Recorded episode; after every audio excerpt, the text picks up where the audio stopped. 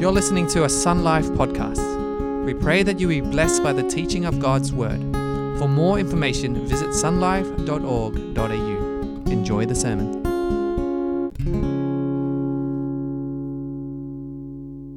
Good morning, Sun Life Church. Thanks, uh, thanks, Alan. And uh, as Alan intimated, uh, I'm here for my six monthly stint. Um, but it's a real pleasure to be with you this morning. And what a great morning it is, you know, Baptism Sunday. We've heard some amazing testimonies already this morning, but I'd like to share one of my own because, you know, about a week ago, there was a real danger that today's sermon just wouldn't happen. What happened essentially was, you know, I was putting the kids in the car last week after church, as you do, and, you know, I was really struggling to put Ethan in the car. I still got the five point harness on.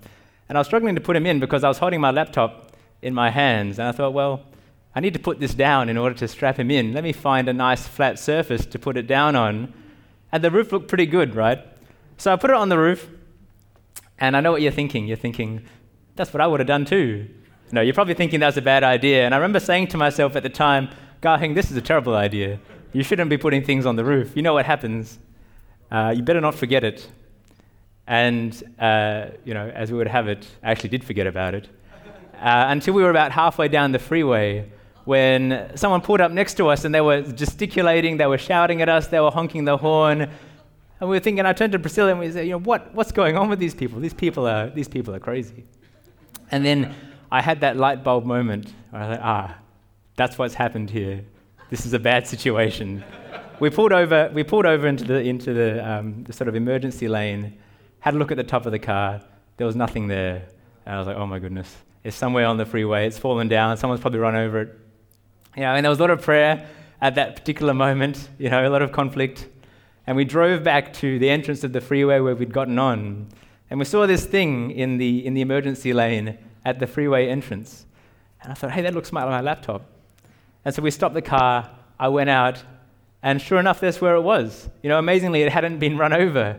And so I picked it up and I said, oh no, it's, it's scratched. It's a bit damaged. But let's open up and see what goes on inside. And amazingly, the keyboard was intact, the screen was intact, and here it is today. So, what an amazing sort of testimony um, to God's faithfulness. You know, God is good indeed. And that's the first lesson this morning, church. Don't leave stuff on the top of the car, it doesn't end well. Uh, so, that's a free one for you this morning. But, uh, but, you know, let's dive into today's word. And I'm really excited because today's passage is, is a really important piece of scripture. In fact, Charles Spurgeon would say that if he could open up any passage of scripture, if he was talking to a man dying on his deathbed who had never heard the gospel before, this is the chapter from the Bible that he would choose to preach to that person, that he'd choose to share with that person. And so let's dive right in. It's really the fundamentals of Christianity, of what it means to follow Jesus. And it's found in John chapter 3. So, you guys ready? Let's turn together to John chapter 3 in your Bible. And I'll start by putting this passage into context. You know, it's about Jesus, and he's just started his ministry on earth. He's preaching, he's teaching, he's healing the sick, he's raising people to life, he's claiming to be the Son of God. And the religious leaders of the time, the Pharisees, they, you know, they're freaking out. They don't understand Jesus. They don't like Jesus because they can't control Jesus. He's not one of them. And they see him as a threat to their spiritual authority. One of their leaders, though, is this chap named Nicodemus. He's a bit different. He sees what Jesus is doing, but instead of dismissing him outright like the others have, he's curious. He wants to find out more. And so they meet in secret under the cover of night. And that's where we pick the story up in John chapter 3, verse 1. So I'll read it out to you. Now, there was a Pharisee, a man named Nicodemus, who was a member of the Jewish ruling council. He came to Jesus at night and said, Rabbi, we know that you are a teacher who has come from God, for no one could perform the signs you are doing if God were not with him. Jesus replied, Very truly I tell you, no one can see the kingdom of God unless they are born again. How can someone be born again when they are old? Nicodemus asked. Surely they cannot enter a second time into their mother's womb to be born. Jesus answered, Very truly I tell you, no one can enter the kingdom of God unless they are born of water and the Spirit. Flesh gives birth to flesh, but spirit gives birth to spirit. You should not be surprised at my saying, You must be born again. The wind blows wherever it pleases. You hear its sound, but you cannot tell where it comes from or where it is going. So it is with everyone born of the Spirit. Now, to understand this encounter in more detail, we need to understand Nicodemus' background and where he's coming from. You know, firstly, the passage tells us that Nicodemus is a Jew. You know, the Jews were the descendants of the Israelites, the people whom Moses led out of the desert, oh, or out of Egypt, sorry, and into the desert, and the people whom God said would be his chosen people. And so the Jews really believed that if you were born into the Jewish nation, you were immediately born into God's favor and into God's kingdom. Now, not only was Nicodemus a Jew, but as mentioned earlier, he was also a Pharisee. And the Pharisees were a sect of the Jews known for being experts in the law. They studied the Mosaic law and they knew the law better than anyone else. And their entire lives were devoted to never breaking that law. And in fact, so obsessed were they of the law that they made up more laws around those laws so that they'd be never in danger of breaking God's law. You know, if you imagine the edges there, they would build an extra barrier back here so that we'd never be anywhere close to breaking God's law. And those were the Pharisees. But even among the Pharisees, Nicodemus, the passage tells us, was a leader. He was a member of the Jewish High Council. And so not only was he a Jew, a Pharisee, he was a leader of the Jewish High Council, he was a man of spiritual authority, the very definition of a religious man. And the Jews at that time, the Pharisees, believed you know, so strongly in the law. Their core belief was that if you followed the law, then you could be right with God. You know, if only you could do, if only you could adhere to the law in everything that you did and you lived a perfect life, then God would be pleased with you. But of course, you know, he says to Jesus in the beginning of this encounter, you know, Rabbi, we know you're from God because of the works that you do. Not so much a question, but a statement. And when we look at Jesus' response on first glance, it doesn't seem to make sense. Jesus responds by saying, You need to be born again. And you might wonder exactly what is happening there. What does that mean? But when you understand the context of Nicodemus, then you understand that Jesus is actually speaking straight into Nicodemus' core issue. This idea that he thought he could save himself by what he was doing. Jesus says, Nope, you need to be born again. But of course, Nicodemus doesn't first understand what Jesus is saying. He thinks that Jesus is talking about the natural. He says, How can I be born again? I've been born once. I can't go back into my mother's womb and be born again. But of course, Jesus isn't talking about the physical, he's talking about the spiritual, a spiritual birth. And that act of being born again by the Spirit is, in fact, the topic of our study this morning. The theological word for being born again is the term regeneration. And so the title of today's message is The Holy Spirit, My Regenerator. Let's pray and then we'll dive a bit deeper. Heavenly Father, God, I just pray this morning that you would open your word to us, Lord, that you would make our hearts and our spirits receptive to you, Lord. I pray, God, that you would show us something new this morning, that we would leave here changed and not the same. In Jesus' name, amen. So, I put a definition of regeneration up on the screen, which is that it's a secret act of God in which He imparts new spiritual life to us. And the synonym to that is to be born again. And there's the, three, there's the three things this morning that I want to explore when it comes to regeneration. Firstly, the need for regeneration. That is, who needs to be regenerated and why. Secondly, the regenerator. So, who or how does this regeneration occur and who does it? And thirdly, the results of regeneration. So, what does it mean to me? What does it mean to be born again? And so, firstly, if we look at the first point, you know, the need for regeneration, who needs to be born again and why? You know, many of us who've been in church for a while have likely heard the term born again Christian.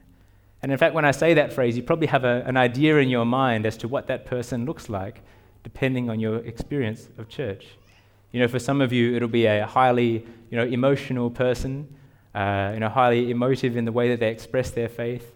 For some of you, it's a phrase used to describe a Christian that's attained a certain level of spirituality, you know, the regular Christians and the born again Christians. But in reality, all of these ideas are false. You know what Jesus says is that all people need to be born again. We all need this regeneration. In verse 3 of today's chapter, Jesus says, No one can see the kingdom of God unless he's born again. And he doubles down on that in verse 5 when he says, No one can enter the kingdom of God unless he is born both of water and the Spirit.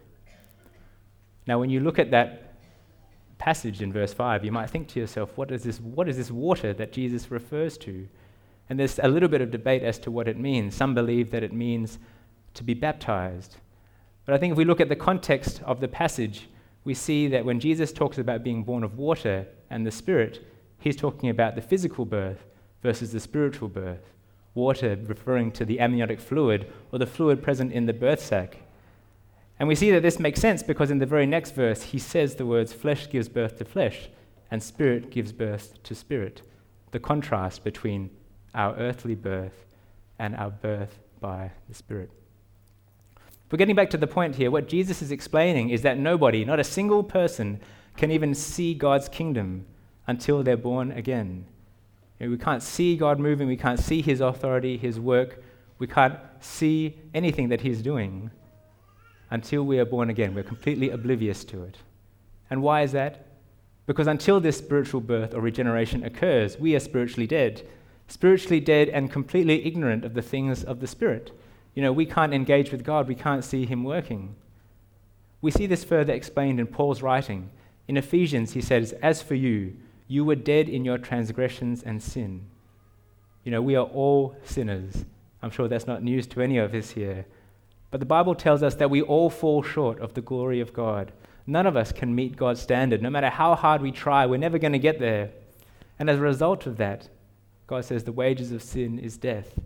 You know, we start off in this state of spiritual death, and until we're made alive, we can't engage with the things of God. If we look at this even further in Corinthians, Paul says, The natural person does not accept the things of the Spirit of God, for they are folly to him.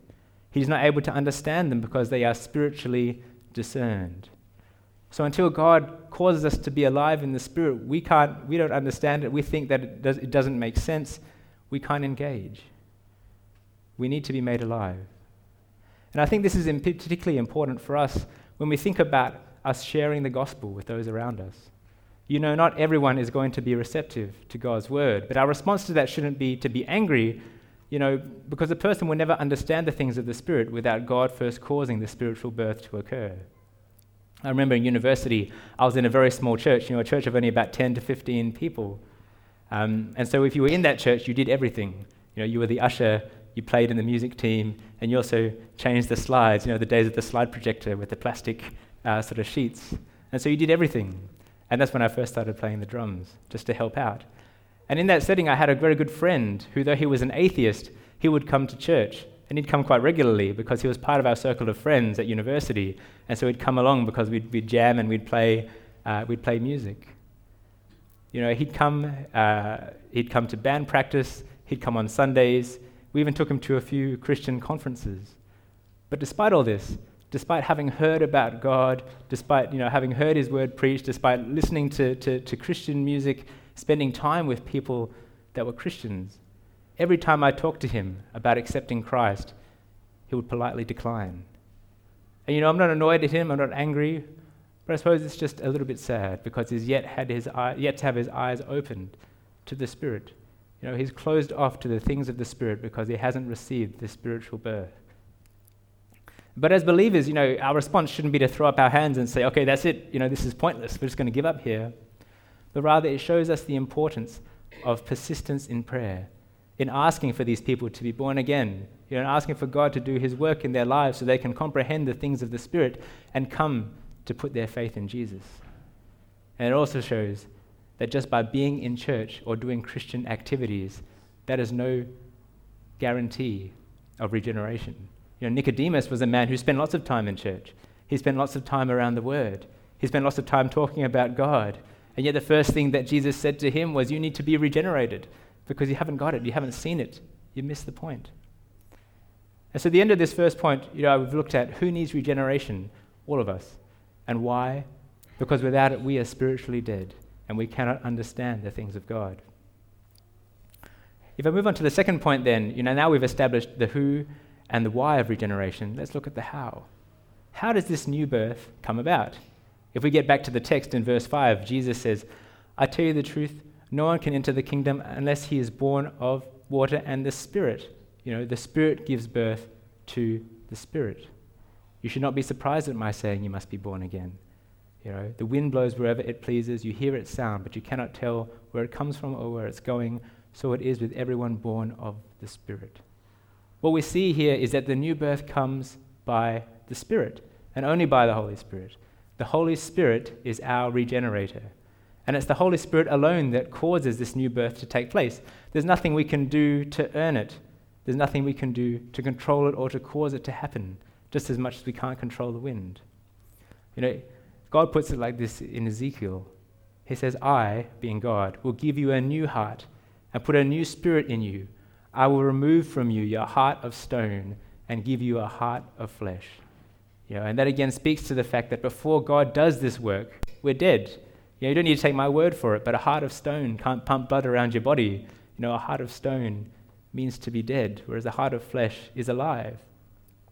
And again, we see that it's before God gives us this spiritual heart transplant, we're dead. And we need to revisit at this point the problem of sin. Because if sin hadn't been taken care of, this regeneration could never occur in the first place. I mentioned earlier that the reason our spirit starts off in this place of death is because of sin death in our transgressions and sins. And what makes regeneration possible is the fact that Jesus Christ went up on the cross and he bore our punishment for sin that was meant for you and I. Without that, our sins couldn't have been taken away and we'd remain forever dead because of them. And so, what we see here is that it's God the Son who makes regeneration possible by his work on the cross, and it's God the Holy Spirit that causes us to be born again. It all starts with God. You know, it doesn't start with our effort, it doesn't start with anything that we do, but it starts with God. And you might be thinking to yourself, what about my role in all of this? Isn't there some part of this where I need to put my faith in Jesus and repent? I must have heard that before somewhere in church. And the answer to that is yes, there is. You see, there are two parts to this, but they're so closely related that they're almost like two sides of the same coin. There's God's part, which is, which is to cause our spirit to be alive in regeneration, and our part, which is to accept Him and to believe and repent. And those two parts are so closely intertwined, they often occur at the same time. But if we think about it, you know, if we can't even engage with the spiritual before He gives us life, then that must be the thing that comes first. And then we respond to that by putting our faith in Him, and ultimately that works itself out as our public declaration of faith that we're going to see through baptism today. You know, it's a process. And we see this progression illustrated really well in the story of Lydia. You might remember a few weeks ago we talked about Lydia. She was a Gentile woman, a very successful businesswoman, a dealer in purple cloth. And through Paul sharing God's word with her, she became a follower of Jesus, and in her home, the church of Philippi began. Of her conversion, the Bible tells us that the Lord opened her heart to respond to Paul's message. So you can see there's the opening of the heart and the response to the gospel call, and they occur almost at the same time. And so the new birth is viewed by Scripture as something God does within us in order to enable us to believe. And it's so important that it starts with God. The fact that it starts with God is what separates Christianity from basically every other religion. And you might think to yourself, why does, it, why does God ordain for it to be this way? Why does it start with God? Why is it important that it starts with God? And I'll give you an illustration to show you why that's important. And we'll look to the life of a certain man who lived a few hundred years ago. You know, this particular man was on his way to becoming a lawyer in life when one day he found himself caught in a terrible and extremely violent thunderstorm. You know, he was out there in the middle of this storm and he did that thing that you sometimes see in the movies where he said, God, if you save me from this thunderstorm, I'll become a monk. You know, I'll stop being a lawyer and I'll instead become a monk. And sure enough, the storm subsided, and that's what he did. And he came to the monastery and he lived a life as a monk where he was extremely zealous for God. But all his life, he'd been told this religion that Nicodemus held, the religion of the Pharisees, that he had to do the right thing in order to please God. And so he tried to live as best as he could as a monk. You know, he did all the right things, he prayed, he spent time in God's word, he even beat himself in order to discipline his, his physical body. because that's how much he wanted to do the right thing. That's how much he believed that if he did the right thing, then God would be pleased with him. You know, he says this about this time, that time in his life. He says, Though I lived as a monk without reproach, I felt that I was a sinner before God with an extremely disturbed conscience. I could not believe that he was placated by my satisfaction.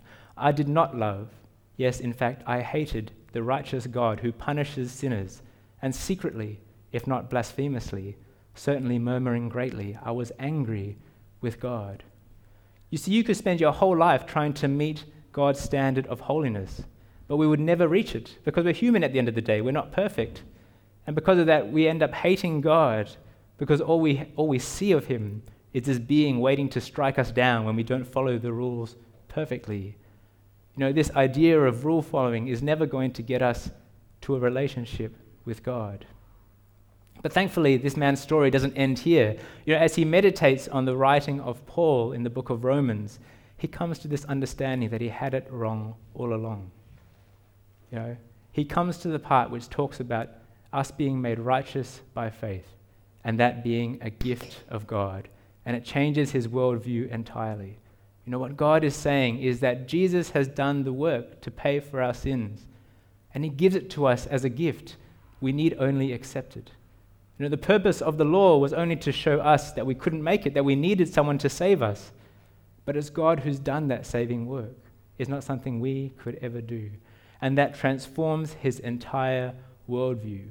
You know, where there was hatred for God before, there's love and there's joy, there's gratefulness, because he sees that God has done it all and all he needs to do is accept it. And many of you might recognize that that person that I'm talking about is Martin Luther, one of the founders of our faith, who started the Protestant Reformation. You see, a faith that is focused on work focuses us inwards. You know, it's all about my performance. How good have I been? How good have I, or how well have I followed the rules? You know, because, you know, if I follow the rules enough, then I deserve my reward. The focus is on me. There's no love for God in that situation. He's just the adjudicator, He's the judge. And if I stuff up, you know, He'll strike me down, but if I follow the rules, He'll reward me because I've followed the rules. But there's no love there. Instead, though, God doesn't want us to look inward, but He wants us to look upward, upward to Him. To look upward because we know that if our spiritual birth, if our salvation and our regeneration is all His work, then our response is completely different. You know, our response is one of gratitude, is one of love, it's one of thankfulness. You know, and there's joy because God has made that relationship possible and it's not based on how good we are. Let's not forget that, church. Let's not forget that in every moment, you know, that we're here on earth, we don't do the right thing because we have to. You know, we don't read the Bible or pray to God because we have to. We don't love others because God commands it. That's not the motivation. We're not trying to please Him. The motivation is the fact that God first loved us. He saved us first. He's made our spirit alive. And our response to that naturally is gratitude and love. And so, how does regeneration occur and who causes it? It starts and is caused all by God. We only need to accept it.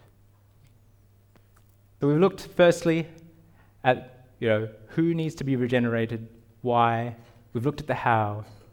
And now we're going to finish by looking at the results of regeneration. What does it mean? How do I know if I've been born again? You know, from the passages so far, we see that the results of regeneration are that it allows us to see and to enter the kingdom of God. And that doesn't necessarily mean we're going to start seeing spirits like in the sixth sense, you know, but rather it allows us to recognize where God is moving in the world. It allows us to see where He's prompting us. It allows us to see, you know, what He is doing. Practically speaking, things that others might put down to happenstance or coincidence, we might recognize as God's doing such as a laptop being on top of a car, going onto the freeway, getting onto the road, and still being intact. You know, I very much believe that that's God and not coincidence. And to enter the kingdom of God speaks of heaven, you know, our ultimate destination. So regeneration allows us to both see his kingdom and to enter it. But there are other results too, and I've summarized them all in a table, um, and we'll run through it just very quickly because there are a lot. And if you ask yourself, have I been regenerated? Have I been born again? then we can see that by asking ourselves the question, you know, do we see these effects in our lives? A person that's born again will not continue to live a life of habitual sin. You know, not necessarily that we'll be perfect. We're human after all. But we won't make a lifestyle out of sin. A person that's born again will do what is right. You know, and they will choose and they will aim to do what is right. A person born again will love others. You know, love for our neighbors and to love others is a result of our regeneration. A person who is born again will overcome the world, which means to be free of the world's influence, of continually chasing things that the world t- tells us to do, like chasing after money or wealth or power, to be free of those things. And be a result as well of being born again in the Spirit is to receive the fruits of the Spirit. You know, that is love, joy, peace, patience, kindness, goodness, faithfulness, gentleness, and self control.